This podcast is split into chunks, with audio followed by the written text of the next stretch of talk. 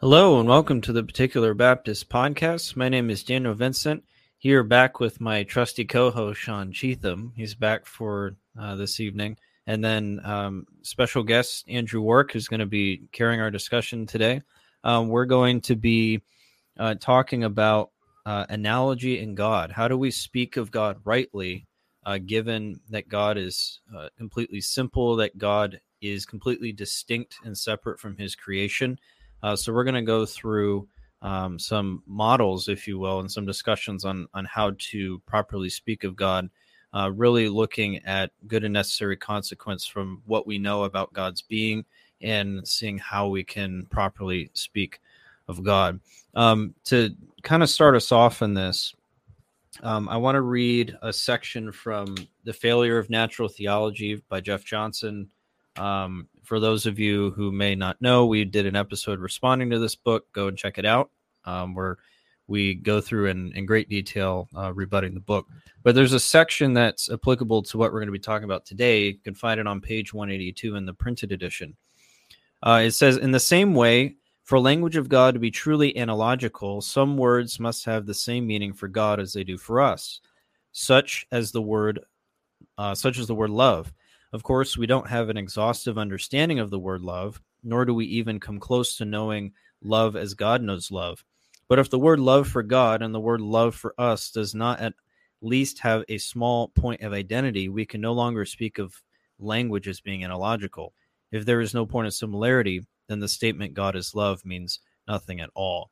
So that's really the crux of our discussion tonight is analogy. When we ascribe things to God? Are we speaking of him univocally, meaning in a one to one fashion?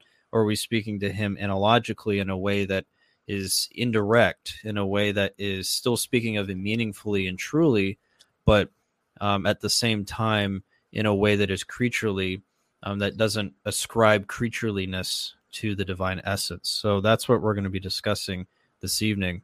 Um, and with that, Andrew, I'll turn it over to you to get us started. All right, absolutely.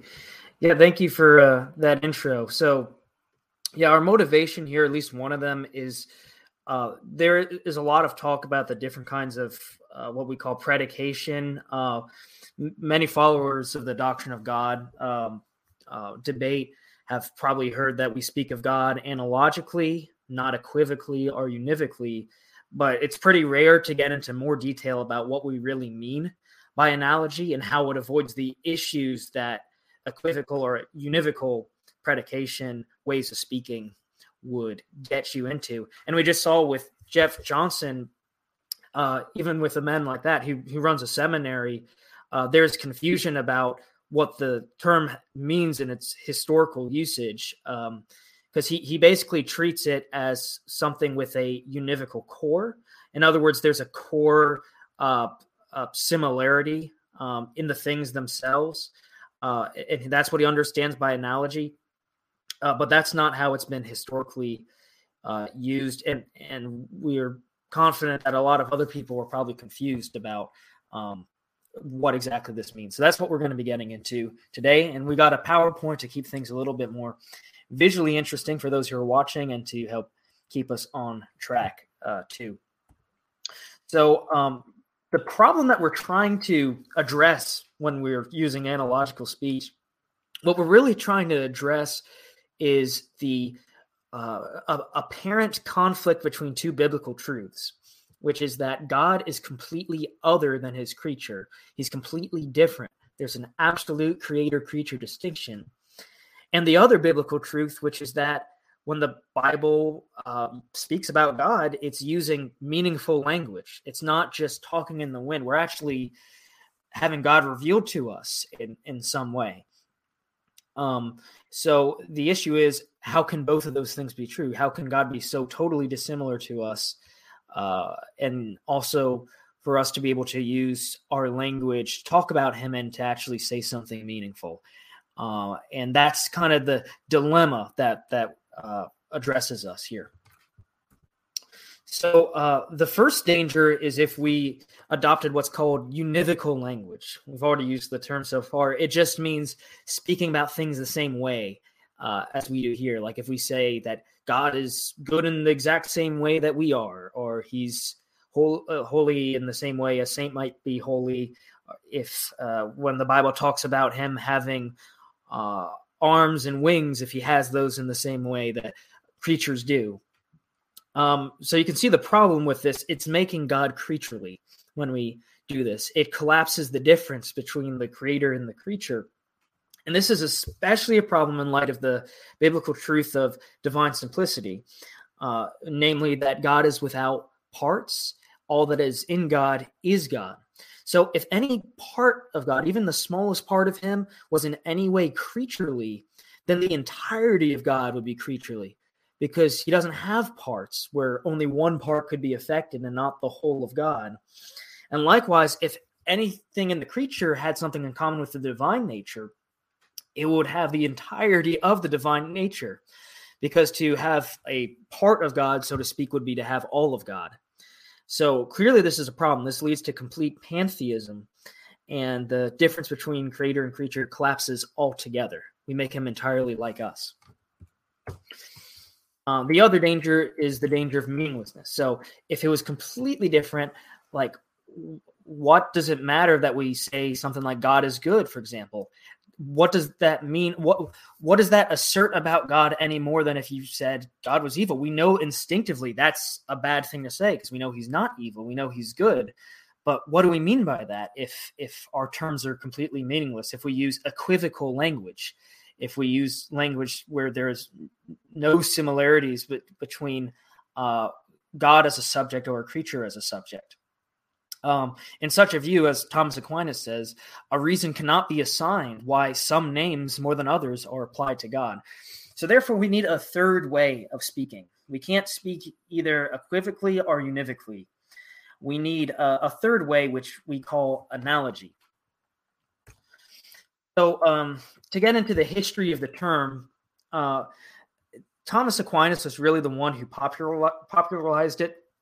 He's not the first one to use the term, but he definitely popularized it and, and kind of spearheaded a lot of the discussion uh, that we have today. Although he himself didn't define what he meant that clearly, uh, he kind of goes between two different models in his writings, uh, depending on uh, uh, what point of his life he was in.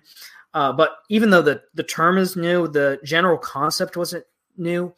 so the term as used by by Aquinas and his followers overlaps with Boethius's uh, category uh, called equivocation by design. So he had something called equivocation by chance. An example of that would be if we call a, a, a bat a bat or a baseball bat a bat, like a bat the animal or the um, uh, baseball equipment.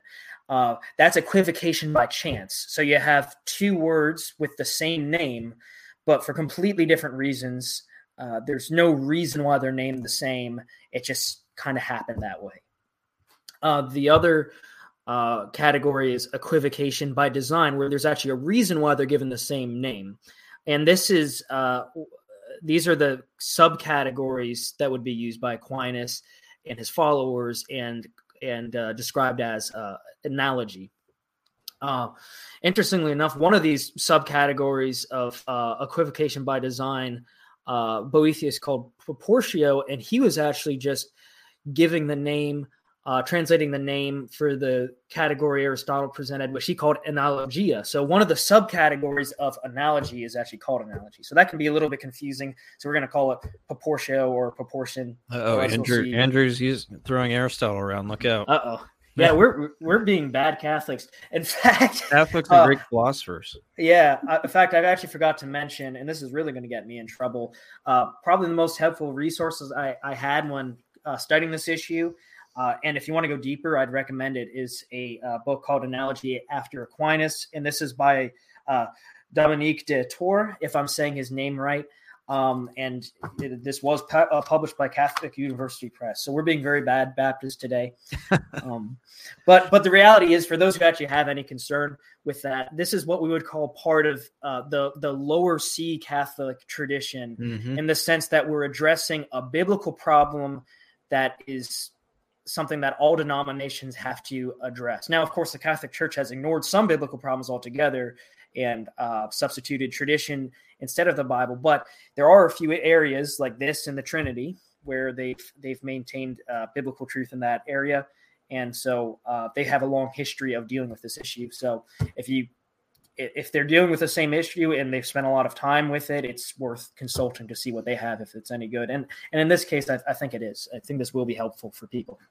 And truth is question. Oh, sorry. Go ahead, Sean. Truth is truth, no matter who says it. Um, so right. we might we might have outright heretics, flagrant heretics, and if they have a kernel of truth in there, we have to take it uh, seriously, and we we can potentially learn uh, from that. Uh, not that we shouldn't necessarily be on our guard, um, that we wouldn't imbibe certain things that aren't true. But um, if if somebody says something's true, it's perfectly acceptable to uh, to follow their logic, assuming it is correct.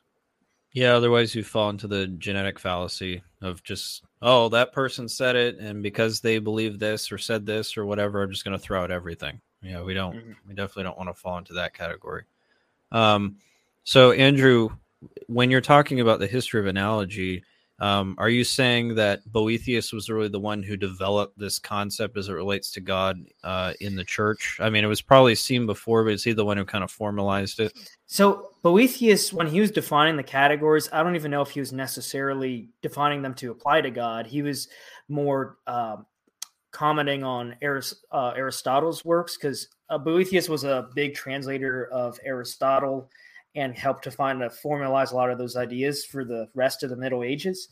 Uh, so what he did, he was very influential for the discussion going forth. I don't know if he actually applied it to God himself, um, but even so, uh, there's always been a universal recognition that when we talk about God, uh, he is completely different than us, and our terms don't capture what we're saying. Like take Augustine for example, when he was talking about the use of the term persons, he says, "I'm not using person because it it sufficiently describes uh, the persons of the Trinity, but just because I don't want to be reduced to silence, I got to say something."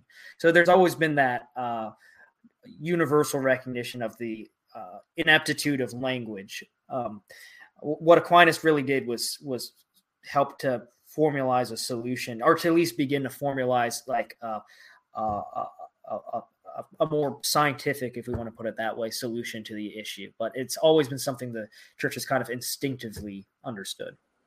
Got it. Makes sense.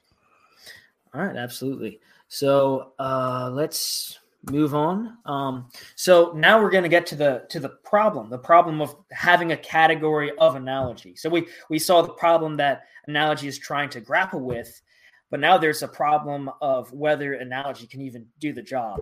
And this is what John Duns Scotus uh, brings up. He lived uh, uh, around the same time of Aquinas. I think their lives overlapped slightly, but he's basically the generation after. Um, but he denied the legitimacy of analogical speech altogether. He, he argued for a form of univocal predication, uh, at least from the standpoint of a logician. There actually is some debate, I'll say as a side note, of whether he believed that uh, we use the terms univocally uh, when speaking about God from a metaphysical standpoint. Uh, uh, but that's a complicated issue. It all depends whether in this one passage of his work he's qualifying himself or actually representing an, another position that he doesn't hold. So we won't get into that. Um, but in any case, uh, uh, his objection kind of sparked the, the Thomist after him to try to defend the concept of analogy. Uh, so his argument is that uh, there is no third way of speaking because either the terms have nothing really in common, in which case they're equivocal, uh, or else there is a similarity which implies a univocal core. Like, why is it a good analogy? It, it's because they have something in common. It's got to have a univocal core, is is what he's arguing. And so the language would be just partly equivocal and partly univocal rather than some kind of third way of of speaking, which means it doesn't actually address the problem of either avoiding meaningless language or uh, avoiding the creator creature uh, collapse. So that's a big issue. Uh, and again, I just want to note again that this language of univocal core, that's essentially what Johnson um, yeah. thinks analogy is in his work. Uh, but that's actually the very thing that the very charge that the later Thomists are trying to defend analogy from is that there's a univocal core. It's um, interesting that you say that um, it doesn't really solve the problem either way. It he's it's trying to combine both of those issues. It's trying to be equivocal and univocal at the same time. I think while not being, it's trying to say that you can combine them together while neglecting a third option. Yeah, exactly. Solving any of those issues that are presented by equivocation or univocal language. Yeah, because ultimately, if there's anything univocal in your analogy, like a univocal core, of like where the the two analogates, so to speak, have in themselves like a real commonality, uh, then then yeah, you have the issue we discussed at the beginning, which is destroying the creator creature distinction, making yep. God entirely creaturely or the creature entirely divine. So you get pantheism. Um, so it's it's just not good enough. Um, uh, another thing that kind of confused the matter further was uh, that as we saw, uh, analogical speech was originally just a subtype of equivocal speech, and so that was kind of an issue because even Aquinas himself acknowledged that uh, equivocal speech is always uh, susceptible to what's called the fallacy of equivocation, which means you're using term because you're using the same name but for really different concepts. Uh, you can't really make a logical demonstration from that. You can't use a syllogism. Uh, otherwise, you'll say something like, "Oh." Um, bats are an animal, a baseball bat's a bat, therefore a baseball bat's an animal. Obviously, it doesn't follow. That's the fallacy of equivocation. Uh, but it the what's being called analogy actually fell under originally what was called an equivocation by design. So so that creates an issue. Really, that's an issue of semantics, but it kind of helped to heighten the issue in the minds of uh, people uh, trying to defend analogy. Um, okay, but but people did come up with solutions, and I believe they're good solutions. So later medieval Thomists had various ways of solving the issue, uh, but in order to be a viable solution, it has to do three things. One has to explain what exactly is meant by an uh, analogical language. I have to explain how it is meaningfully different from equivocal and univocal language, and it has to explain how it avoids the fallacy of equivocation without making God-like creatures. So there are two main subcategories of analogy that are used for this purpose. Uh, they're both were used at one point by Aquinas in his life uh, or another, uh, and various followers would would uh, embrace one, the other, or some mixture of the two. Okay, so the first model is called the healthy model. So uh, to back up a little bit, there there are four of these categories. One is similitude, proportion, ab uno, and ad unum. Uh, and and one of the first popular ways of dealing it uh, dealing with the analogy problem was an appeal to the ad unum type, which is what we're calling the healthy model. It's also what Domenic D'Ettore and probably many others have called the healthy model. So we don't have to keep saying ad unum ad unum. Uh, healthy model is easier to, to grasp. Uh, so it, it appeals to names based on uh, a priority and posteriority of relationship when, when you're predicating the names of them, often by virtue of, of, of the one thing producing an effect in the other. And the example we'll keep going back to is is the healthy model, where medicine is called healthy because it makes someone healthy. So again, so healthiness is said primarily of the thing made healthy, but medicine is also healthy is called healthy because it produces that effect. So it's kind of a cause and effect relationship, and that's what gives rise to the analog- analogical predication, where you can say healthy of medicine. Uh, the other name, uh, the other type of model, rather, that we're going to be dealing with is uh, Boethius's proportio, uh, which is also called the principle model. Uh, so uh, this model refers to names based on similarity of principles or function. Uh, an example of this that's often given is is is that a point and a line are the first principles of different uh, genre. Um, so the, the the the point is the fundamental zeroth dimensional object, and the line is the fundamental first dimensional object. Um, and another good example, which I think is going to be even more helpful, is uh, that a mind is said to see, like an eye is said to see. You have a similarity of function between the mind and the eye, and so they're both said to see. That's that's the principle model of analogy. Uh, so how does this relate to God? Um, and again, uh, different men would champion one or the other or a mixture. But uh, in my opinion, both are actually quite useful in understanding the full range of the way that the Bible speaks about God. So we're going to start with exploring the healthy model, uh, particularly the healthy model and the universals or the perfections. Um, so when we understand that we do sometimes name things by virtue of the effect they produce, it helps us to understand how God is traditionally and scripturally identified with universals. The classic example is 1 John 4 8, God is love, or Christ's words in John 14 6, I am the way, the truth, and the life. The Bible doesn't merely say that God is loving or God is true, it says God is the truth, God is love. And following this, the, uh, the Christian tradition has been comfortable with calling God goodness Himself, mercy Himself, wisdom Himself. Uh, he in Proverbs, I would argue, is calling God wisdom Himself too, when it's uh, prefiguring Christ in His descriptions of wisdom. Um, so, uh, uh, just like medicine is called healthy because it makes one healthy, if we're comfortable with calling things by virtue of the effect they produce, uh, we should realize right away that God not only makes one healthy, he makes healthiness itself. He makes goodness itself. He makes mercy itself, truth itself. Uh, so he he's uh, rightly and, and I'd say he's rightly identified with these positive universals, these uh, perfections, as opposed to other things he creates, like evil, because they have a, a, a, uh, they have pure manifestations of of isness where isness ought to be.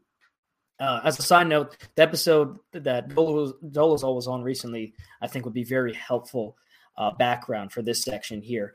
Uh, God is not the author of evil because evil has non-being. It's the absence of of perfections. It's the absence of good where good ought to be.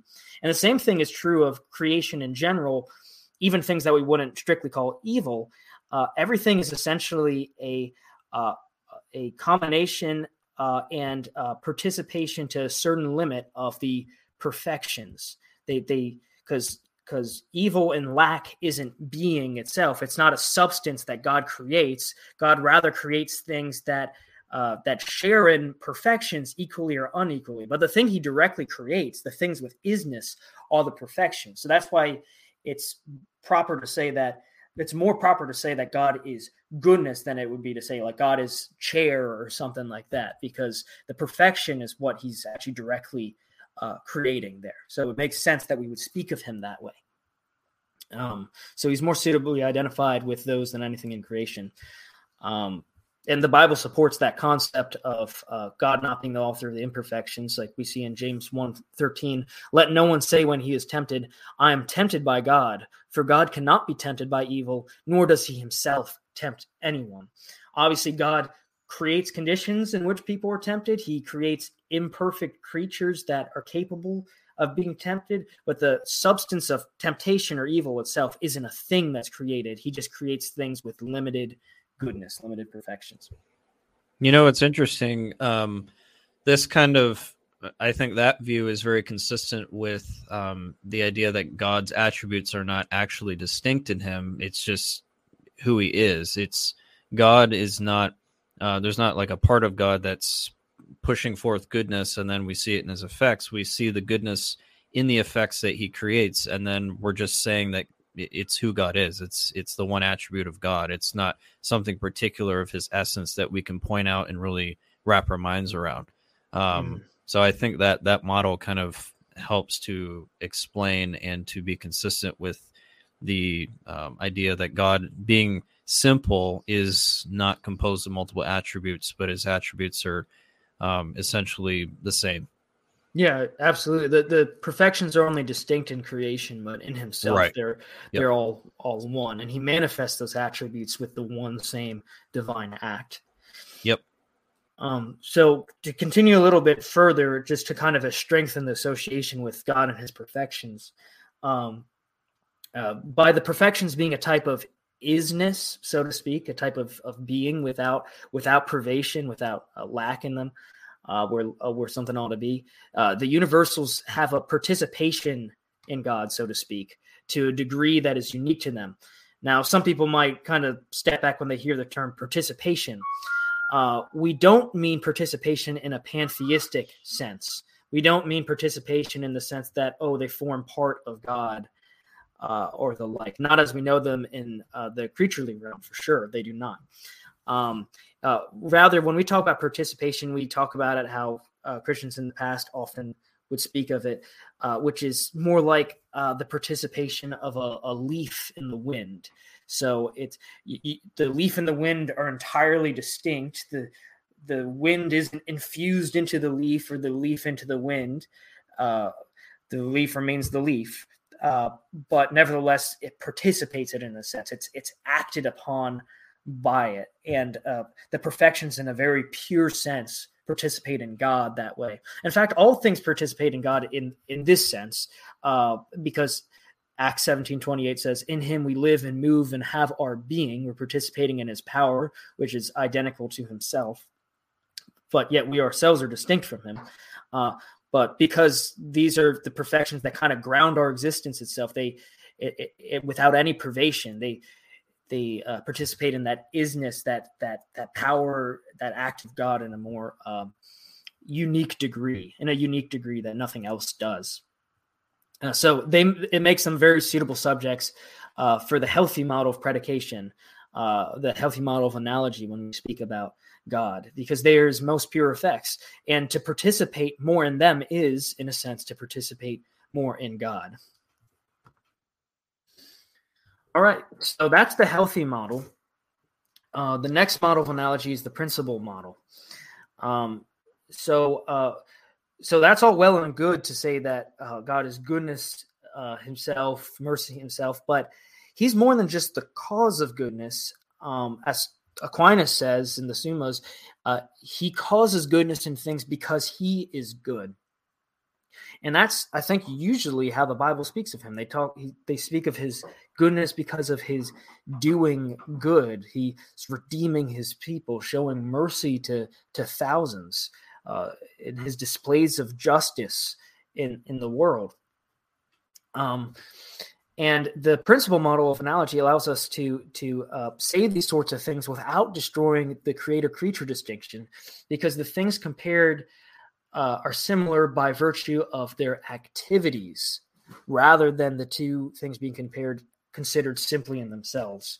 Uh, so I'm going to quote from Domenic D'Ettore when he's summarizing the position of another Dominique, Dominic of Flanders, who was a 15th century uh, Thomist. And uh, he says, uh, there is not simply speaking any particular relationship between the analogates themselves, which provides the grounds for the common name. Rather, the agreement between the analogates is found in the at once similar but different characteristics or activities of the analogates themselves. So again, this is the model of of both the mind and the eye being said to see. They have similar activities, and yet the mind and the eye are distinct. Uh, and to justify this, um, uh, I want to point out it's a very natural way of speaking. Like when we say that a soul is good and a tree is good, we are not intending to imply any similarity in the essences of the two or provide an explanation of what a soul truly is. Uh, we're not saying a tree is like a soul when we're saying a soul is good and a tree is good. Uh, uh, we're, we're, speaking in terms of, of principle. a soul is good because it does good. A tree is good because it bears a good fruit. I don't know about you, but I don't really know what a soul is. I don't know how it works. I experience it, but it's a very mysterious thing. But I can still say things about it without comprehending it. Uh, and this is uh, this is why the principle model can be used without destroying the creature creature excuse me the creator creature distinction because we're not really saying uh, anything uh, about God that that demystifies him, so to speak. Uh, you can have utterly dissimilar things in one sense um, be similar by virtue of their activities. I think a good example we have today are AIs. So the AIs can speak much like people can speak. You can have a conversation with an AI if they're sophisticated enough. Um, but uh, speech is something that the soul does. The, the soul is behind speech. Ultimately, the soul is the mover of speech, but it's not for an AI. And the AI has zero percent soul in it. It is a purely material thing. Yet, nevertheless, they can do similar things. So I think that's a good proof that just because things have are performing similar activities doesn't imply that they're sharing uh, similar um, essences if you consider them as uh, they are in themselves. Um, likewise, there's analogy between our goodness and God's goodness. And God, in an infinitely higher capacity, can perform good to us, like creatures can do good to us, which He does. He does through through Christ. He shows goodness that no man is capable of showing to us. He sent His only begotten Son to die in the place of of sinners and lavish them with every spiritual blessings in the high places. Um, there's nothing else you can call that but good, and it is something God does, and so we can call God good because of this. And, uh, much more good than anything in creation. Um, yet in himself, he exercises the goodness in an entirely dissimilar way to us. Much like a mind and an eye see in different ways, uh, he he wills good to us in a in a completely different way uh, than we will good. He in himself does his good through the one divine act, which is identical with his subsistence itself. This is completely incomprehensible to us, but we can understand that though it's incomprehensible, he is good because he shows us he is good. He is good analogically. Uh, the other good thing about the principle model is that it solves the equivocation problem.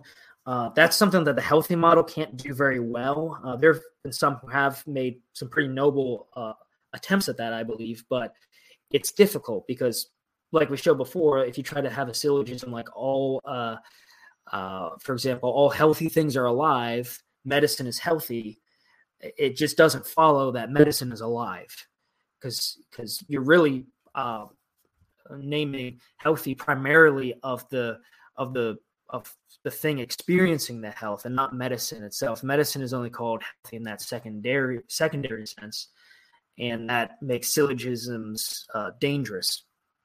Uh, the conclusions don't necessarily follow.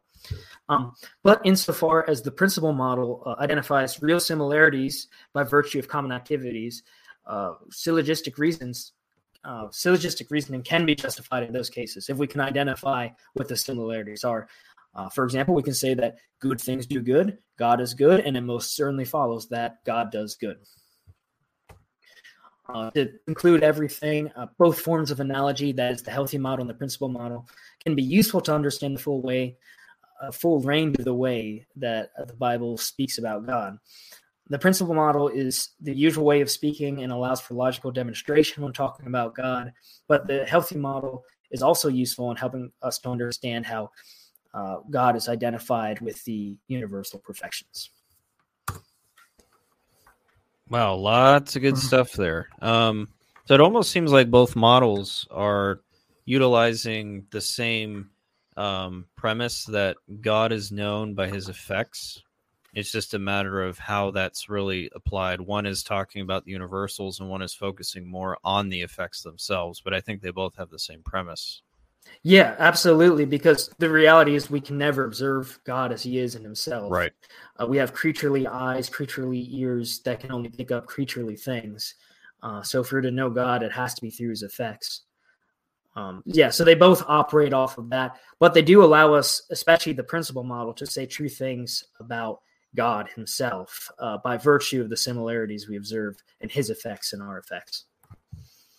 Yeah, because it almost seems like the the healthy model, um, it tries to have so much of a creator creature distinction that it almost doesn't say that God is that thing um, that he's producing to some extent. Like when you talk about medicine, when we're saying that medicine is, we're saying that medicine is healthy by virtue of its effect. That's not saying that the medicine is necessarily inherently healthy. So if you just take that model, you might, um, I guess, in applying it to God, you might say, well, God is simply just applying good things in his creation, but that doesn't necessarily mean he's really good in his essence. He's just good by virtue of what he does but not necessarily who he is. And I think that's where the principle model comes in. Yeah, yeah, I, I think that's I think that's accurate. Um, yeah, because the healthy model can only uh, uh, it only it only says these names in a secondary way about God. It right. actually says these things primarily of the things that we uh, see in creation. Um, so, whereas the principle model will say both of them, like in that primary sense, so to speak. Sean, you want to add anything else? Yeah. Um. So you said that there were originally four models. Did you find the other two models to be um good ways of explaining analogy, or not at all? Um, it, it just doesn't really apply to God. It's not okay. that they're not useful. Uh, it just doesn't apply to God very well. Um, uh, actually, the first model, which is similar to, would be more what Jeff Johnson, I guess, would mean by analogy, which is that there's like a real similarity in the things of themselves. Um, and but that's that was never embraced by people who are defending the analogy model. They would always use either the principle model or the healthy model. Um, that was just one of the subcategories Boethius had. Um, but um, and then the other one is is ab uno, which actually refers to the things having a common genre. So they're different species of the same uh, genre. Um, that would be problematic. That's that's heavily problematic. that puts yeah. them on no, the category of creatures. exactly, and that's why no one uses it. That's why no one uses right. that when talking about God. So it's really only uh, the two that I mentioned that are uh, even possibilities. If we're gonna if we're gonna try to answer the, the two problems. Sorry. Oh, I was just saying Aquinas was specifically against utilizing genus and species when talking to God in the Yeah, yeah, and, and they all were. Yeah, even even Scotus I think would have been against using that. Mm. I don't know how Scotus uh, justified his methodology really, unless he unless he really did think this was only from a logical standpoint and not. well, yeah, because once you utilize any kind of univocal language, even in a supposed analogy, it's no longer an analogy. It's exactly you're mixing categories at that point. Yeah, and he wouldn't say that he believes in an analogy. He was he was he was oh, against right. it. it right. But it just but the issue is you destroy the creator the creator creature distinction that yep. way. I don't know how he would rescue it. I don't know if he even really tries to. Honestly, uh, I haven't read enough Scotus to mm. be able to tell you that. So it almost seems like Jeff, in that quote that I read, um, is trying to preserve analogy because I think he does think that analogical language is right. He just doesn't see God as so different from his creation that we can't speak of him um, in, in, any meaningful way, I guess. Yeah, he, he's just using analogy in a non traditional way. Right. When Christians have done it in the past, if they've spoken of those two categories, the healthy model and the principle model, but he's he's using one that was never used because it doesn't actually solve the problem that it's trying to by avoiding univocal right. You might as well just go the the the route with SCOTUS and, and say that yeah we're using these things univocally at that point. Right. Well, most Christians, I would imagine, even those on the opposite side of the debate, would recognize the validity of analogy in some circumstances. Um, because they do read passages where God is said to have wings, and they recognize, oh no, this is this is a metaphor. This isn't meant to be taken literally. I think the issue is uh, seeing that everything needs to be thought about in that way mm. and not just certain passages. I think that's where probably the disconnect comes in. Yeah, like when we're, I think, especially when we're talking about the image of God, how man is made in the image of God. Well, we say man is made in the image of God because there are things that appear, at least appear to be similar in us and God. Um, you know, we have uh, we believe in we have some sort of morality. We have a conscience. We're um, thinking, understanding uh, human or mm-hmm. creatures mm-hmm. as opposed to to animals. So I think when we when we look at the image of God, we tend to utilize language that tends to blur those distinctions um, that we have to keep when we're talking about God's creation and God Himself. Yeah, uh, in fact, I like what you said about us being in the image of God there because I think uh, thinking about it in this way actually helps us to understand what exactly that means. Because I would argue that the reason man is in the image of God is because he's capable of participating in all of those perfections, all of the universals. Mm-hmm. Uh, uh, of, of creation that that allows him to model them great uh, in a better way than say a rock can because it can't participate in wisdom or um, and, and, and the like. So that and it also helps us to understand uh, how Christ perfectly, when he's perfectly playing the part of the image of God, he is in his humanity uh, actualizing those perfections in the most mm-hmm. perfect way a man can uh, actualize it. So that's why uh, both his, not only is he God incarnate, but his humanity actually uh, serves to perfectly image God as greatly as anything in creation can be. Well, we even that's see what we that language directly. In, human nature. Yeah. Well, we even see that language used of Christ in the scriptures. He's the image of God, right? Uh, yeah. And that's pointing to his deity, um, but it's also talking about him in his incarnation as well. He is the perfect image of God. He is what the perfect image of God in humanity would look like. Um, exactly. Just being so in the incarnation in that case. Amen. All right, Sean. Anything else to add before we close? Uh no. Um, I think I'm good. All Glad right. to be back on. Yeah, it's good to have you back, mm-hmm. Sean. Mm-hmm. It's good to have you mm-hmm. back. Well, Andrew, apparently thanks. No, go ahead, Sean. I was just gonna say. Apparently, I do remember how to be a uh, podcast host, so that's good. Ah. and then you're gonna forget again, aren't you? yep. Just remember next time you're sharing a PowerPoint. All right. Well, Andrew, thank you, brother, for, so much uh, for having having me. Yeah, yeah. Thanks for coming on. I really appreciate it. Definitely difficult concepts. So this is definitely probably the most technical um, episode we've done, but it's good. It's good that we mm. expand our minds and and get into these things because we're talking about the creator of the universe. We're talking about God, the most important, uh, the most important being that we will ever uh, know and that we we need to make sure that we know as revealed in scripture. So it's good to to dive into these difficult things. But thanks for taking us through these things. And um, that everyone there won't be an episode this saturday. This is our episode for the week. So lord willing we'll be back next saturday. Um, but with that everyone have a great week and we'll see you again next week